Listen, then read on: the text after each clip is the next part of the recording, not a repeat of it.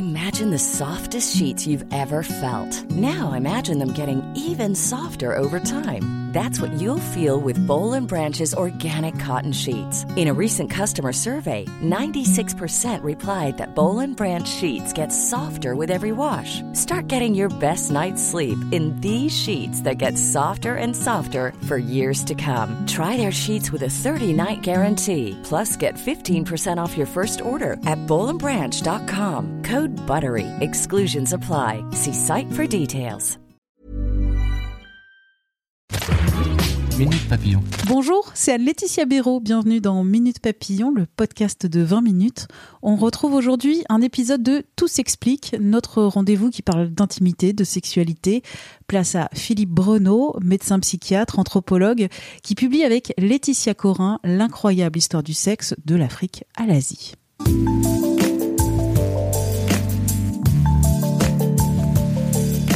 Quelle est l'histoire de la sexualité dans les cultures extra-occidentales? Quelles sont les règles, les pratiques, les tabous dans le Japon du 8e siècle, au Moyen-Orient ou dans l'Inde médiévale? Que révèlent de leur culture les recueils du Kama Sutra ou encore les Mille et nuits? Aujourd'hui, Philippe Breneau, médecin psychiatre, anthropologue, directeur des enseignements de sexologie à l'Université de Paris. Il publie avec Laetitia Corin L'incroyable histoire du sexe, livre 2 de l'Afrique à l'Asie, aux éditions Les Arènes. Qu'est-ce que cet ouvrage? C'est un récit graphique où on se balade dans les cultures, les époques. On va découvrir les comportements amoureux, la vision des corps, de la beauté, des pratiques sexuelles qui paraissent plus permissives, voire choquantes aux yeux de notre société contemporaine occidentale. Philippe Breneau et Laetitia Corin avaient parlé de l'histoire de la sexualité en Occident dans un premier volume. Ma première question à Philippe Breneau, c'est donc pourquoi ce deuxième volume qui s'intéresse aux cultures africaines et asiatiques? Alors je crois qu'on ne peut comprendre ce que nous vivons, et la sexualité, puisque ça nous importe aujourd'hui, on peut le comprendre qu'avec le recul dans l'histoire d'abord, et le recul dans l'interculturel, c'est-à-dire dans les différentes cultures, de façon à voir ce qui est permanent. Il y a des choses qui sont communes à toutes les sociétés, et il y a des choses qui sont communes à presque tous les temps historiques, et puis il y a des choses qui sont heureusement qui évoluent, puisque on se libère progressivement d'une façon plus ou moins rapide selon les, les sociétés. Mais donc ce deuxième volume, était pour essayer de voir comment on fait l'amour ailleurs et de quelle façon cette, ce qu'on a appelé de l'anthropologie contrastive, cette, ce contraste entre les cultures, nous permettait de mieux comprendre la complexité de la sexualité. Ce qu'on apprend avec ce livre, c'est que la sexualité n'est pas naturelle, mais culturelle, réglementée par des lois, des coutumes, modelée par l'évolution des, des mœurs. La sexualité est tout sauf naturelle. Elle est totalement apprise. Nous avons inventé plusieurs choses, les humains. Au début de l'humanité, les choses nouvelles qui n'existent pas dans le monde animal, c'est le sentiment amoureux. Et ça irrigue toutes les sociétés. C'est l'objet de toutes les cultures, de la littérature. Et la deuxième chose, c'est la pudeur. On ne s'accouple pas en public. Et en général, il y a un cache-sexe, il y a une, une couverture de la région génitale. C'est-à-dire qu'en inventant la pudeur, on enlève le modèle qui était nécessaire à l'apprentissage. C'est-à-dire, je recopie le modèle. Dernier grand élément de l'apprentissage, c'est la masturbation. On sait aujourd'hui, la science, la sexologie nous montre que on va d'abord l'apprendre avec soi et puis on va l'apprendre avec des partenaires. C'est le fait de l'expérience. Eh bien, on sait très bien que sans cet accès à la masturbation, notamment pour les femmes, la sexualité est très réduite. Eh bien, on voit combien quelques sociétés l'ont permise, souvent des sociétés très très traditionnelles anciennes euh, dans l'Océanie, dans l'Afrique ancienne, et puis beaucoup de sociétés, et notamment dans les grands monothéismes, vont l'avoir interdite, de façon à contraindre les femmes à ne pas accéder facilement à leur sexualité, à la jouissance, car c'est une des choses les plus dangereuses pour les sociétés traditionnelles que la liberté féminine, puisque c'est elles qui sont porteuses potentiellement de l'enfant, alors qu'il ne faut pas les laisser faire tout ce qu'elles voudraient en matière de sexualité partout et tout le temps, la femme est systématiquement dominée, contrainte. C'est peut-être la seule chose qui unit euh, toutes ces cultures. Qui unit toute, cette, cette lecture que je fais de la sexualité à travers les cultures. Eh bien oui, il y a certainement eu un état ancien, parce que si on remonte très loin, il y a 5 millions d'années, nous étions primates très proches de chimpanzés, par exemple. Là, il n'y a pas de domination masculine. C'est les mères qui sont, on vient de sa mère et on a le rang de sa mère. Eh bien, dans les premières sociétés humaines, elles étaient souvent matrilinéaires, c'est-à-dire qu'on était du clan de sa mère. Une part de l'Afrique est toujours matrilinéaire. C'est-à-dire qu'on est l'enfant de sa mère parce que le père, c'est l'incertitude. Et puis, à un certain moment dans ces sociétés, et je le montre très bien par exemple dans la Chine, où on voit, il y a euh, toutes des contes qui vont avoir changé, des, mythologies qui montrent bien qu'à un certain moment, les hommes prennent conscience de la part pour laquelle ils sont dans, dans la naissance de l'enfant, et à ce moment-là, immédiatement, ce qui était matrilinéaire, c'est-à-dire organisé autour de la mère, et pas matriarcal, c'est-à-dire les femmes ne dominaient pas de façon outragée, eh bien, vient un patriarcat violent qui immédiatement fait des hommes les dominateurs, fait des femmes leur objet, et très souvent de façon terrible, parce qu'il va y avoir des, euh, une disproportion dans les comportements. On peut le situer, ça à peu près euh, Ça s'est passé quand? Non, c'est très difficile à, à, situer. Les légendes vont pas donner exactement le. Mais on voit très bien dans la Chine ancienne, par exemple, les choses les plus anciennes datent de 6, 7, 8 000 ans mais ce sont des récits qui souvent se rapportent à des temps plus anciens. Donc on sait qu'il y a eu un temps plus ancien, certainement où la mer était le centre de l'activité sociétale, et puis ensuite on voit un revirement dans les euh, premiers millénaires avant Jésus-Christ, et c'est les hommes qui prennent le pouvoir. Hmm. Donc euh, il a sûrement existé un peu partout un État matrilinéaire, c'est-à-dire qu'on tient son rang, on tient sa place dans la société de la mère, mais les hommes, malheureusement, ont pris le, pouvoir avec une maladie, moi j'appelle ça la maladie humaine, la domination masculine, on la retrouve dans toutes les sociétés. Je reviens sur les sociétés anciennes, parfois euh, très anciennes. Vous parlez notamment de, de la dynastie Zhou, 1046 jusqu'à 250 avant Jésus-Christ. Ces sociétés paraissent plus libres, ou en tout cas une frange de la société peut euh, avoir une certaine liberté. Par exemple, euh, l'empereur chinois à cette époque pouvait être bisexuel. Est-ce que on peut dire les sociétés anciennes étaient forcément plus libres que notre société d'aujourd'hui? Est-ce que ça évolue et pourquoi ça évolue et comment ça évolue? Il y a ce, ce, phénomène dont on parlait auparavant euh, de la prise de possession par les hommes, ce patriarcat qu'on voit partout depuis quelques millénaires avant Jésus-Christ. Mais ensuite, il va y avoir des quantités de périodes différentes suivant les cultures, dans lesquelles elles vont être plus libres, elles vont permettre euh, une sorte de libéralisation. Souvent d'ailleurs, l'homosexualité a pu être acceptée, mais lorsqu'on parle de ça, on parle souvent des sociétés dirigeantes c'est-à-dire quelques pourcents de la société, parce qu'on n'a pas beaucoup les témoignages du peuple.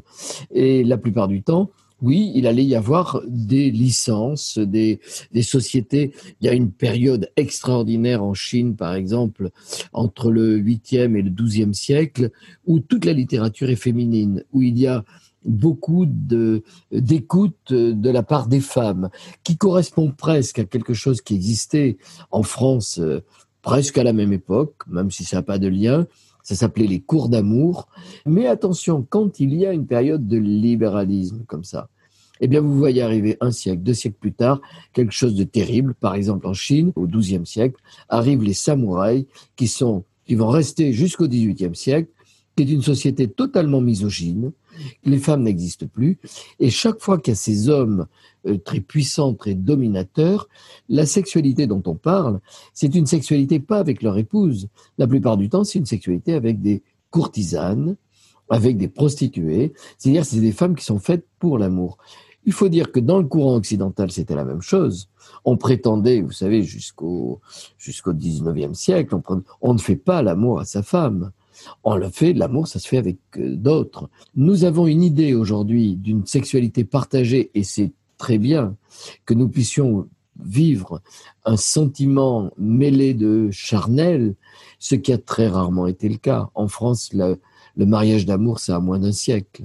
Donc, disons-nous qu'auparavant, les hommes et les femmes étaient en général séparés, et la plupart du temps, la séparation de la femme reproductrice et puis de celle avec qui on faisait l'amour, c'était quelque chose d'assez habituel dans presque toutes les sociétés. En même temps, avec euh, ce récit graphique, euh, donc euh, sur l'histoire de la sexualité dans les cultures, il y a des choses qui paraissent choquantes. Je sais que j'ai un regard qui est orienté. Mais disons que ce, cette pratique donc, de cette sexualisation des, des, petites filles qui a pu être dans le passé, moi, ça m'a beaucoup choqué.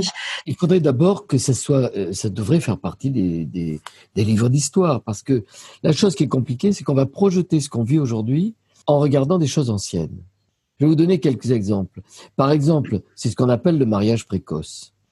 Le mariage précoce était une habitude. Par exemple, Mahomet va prendre Aïcha pour épouse, elle a 6 ans, il ne consommera l'acte qu'à l'âge de 9 ans.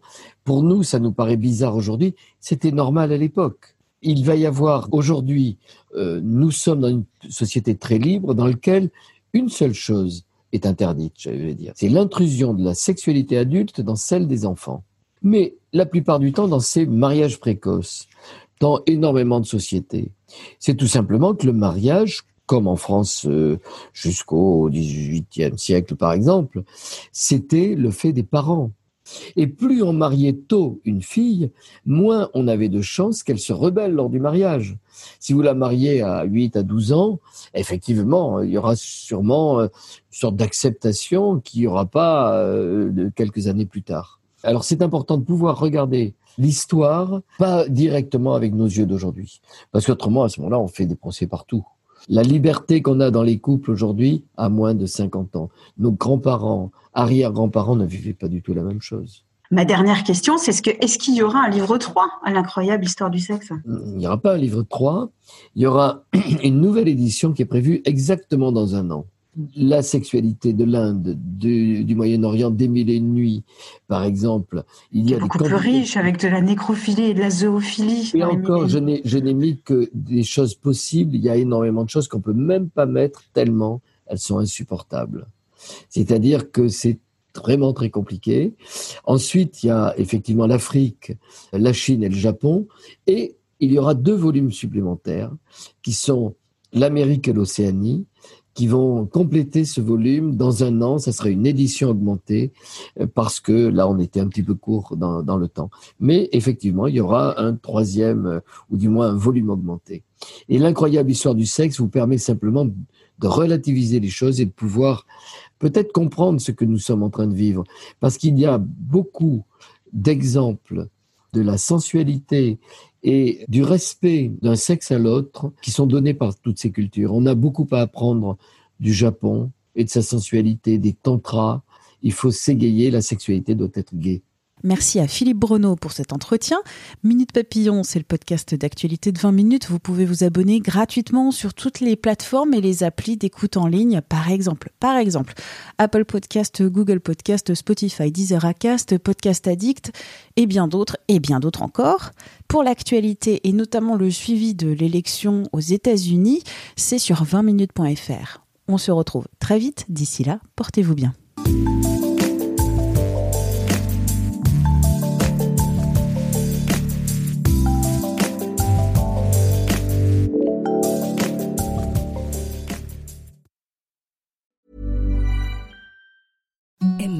Softest sheets you've ever felt. Now imagine them getting even softer over time. That's what you'll feel with Bowl and Branch's organic cotton sheets. In a recent customer survey, 96% replied that Bowl and Branch sheets get softer with every wash. Start getting your best night's sleep in these sheets that get softer and softer for years to come. Try their sheets with a 30-night guarantee. Plus, get 15% off your first order at bowlandbranch.com. Code BUTTERY. Exclusions apply. See site for details. Hi, I'm Daniel, founder of Pretty Litter. Cats and cat owners deserve better than any old-fashioned litter. That's why I teamed up with scientists and veterinarians to create Pretty Litter. Its innovative crystal formula has superior odor control and weighs up to 80% less than clay litter. Pretty Litter even monitors health by changing colors to help detect early signs of potential illness. It's the world's smartest kitty litter. Go to prettylitter.com and use code ACAST for 20% off your first order and a free cat toy. Terms and conditions apply. See site for details. On ne va pas se quitter comme ça. Vous avez aimé cet épisode? Sportif, généraliste, sexo ou scientifique, varié mais toujours bien informé. Découvrez les autres podcasts de la rédaction 20 minutes sur votre application d'écoute préférée ou directement sur podcast au pluriel.20minutes.fr. Et merci de nous avoir écoutés.